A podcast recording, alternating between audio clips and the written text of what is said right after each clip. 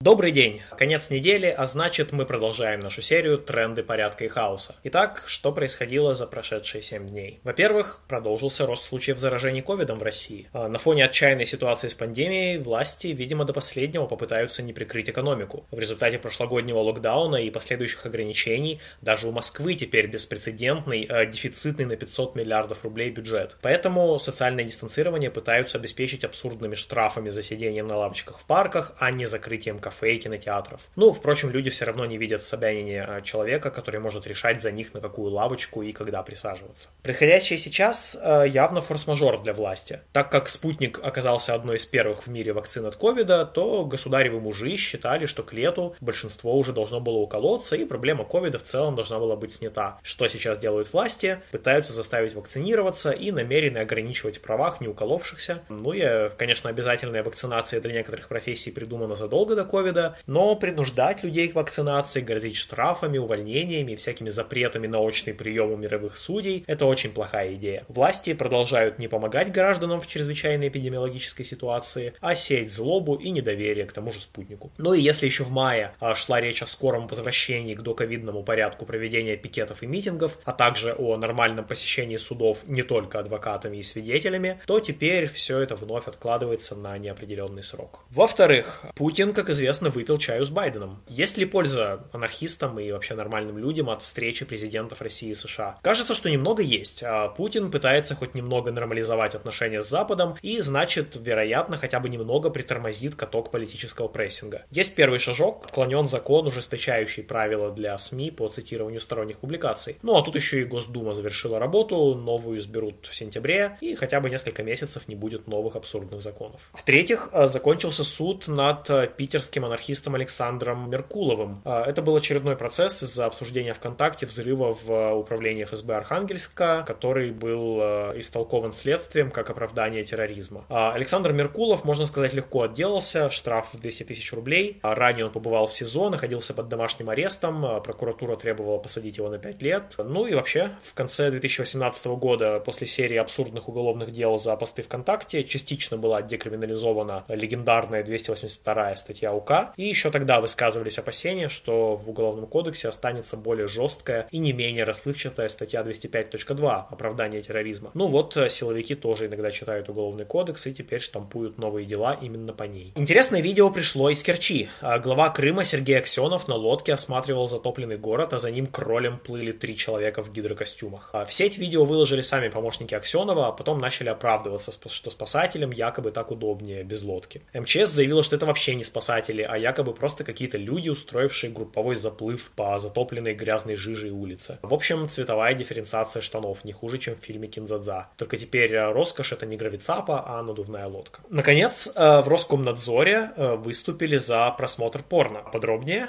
журналисты обратили внимание на революционное предложение в докладе одной из структур Роскомнадзора. Там предлагается легализовать в России просмотр порно, не содержащего сцены насилия и унижений, но только с обязательной авторизацией для подтверждения возраста зрителя через госуслуги. И это не курьез, а наоборот очень показательная история, на наш взгляд. Государство хочет собрать в одном месте полное цифровое досье на граждан. И знать оно хочет не только твою дату рождения, номер СНИЛС и в какой детский сад ходит твоя дочь, но и что же тебя больше заводит, французский поцелуй или золотой дождь. Ну вот и все на сегодня. А, напоминаем, что в трендах порядка и хаоса участники медиагруппы «Автономное действие» дают анархистские и либертарно-коммунистические оценки текущим событиям. Слушайте и смотрите нас на YouTube и на SoundCloud. Заходите на наш сайт autonom.org. Пока!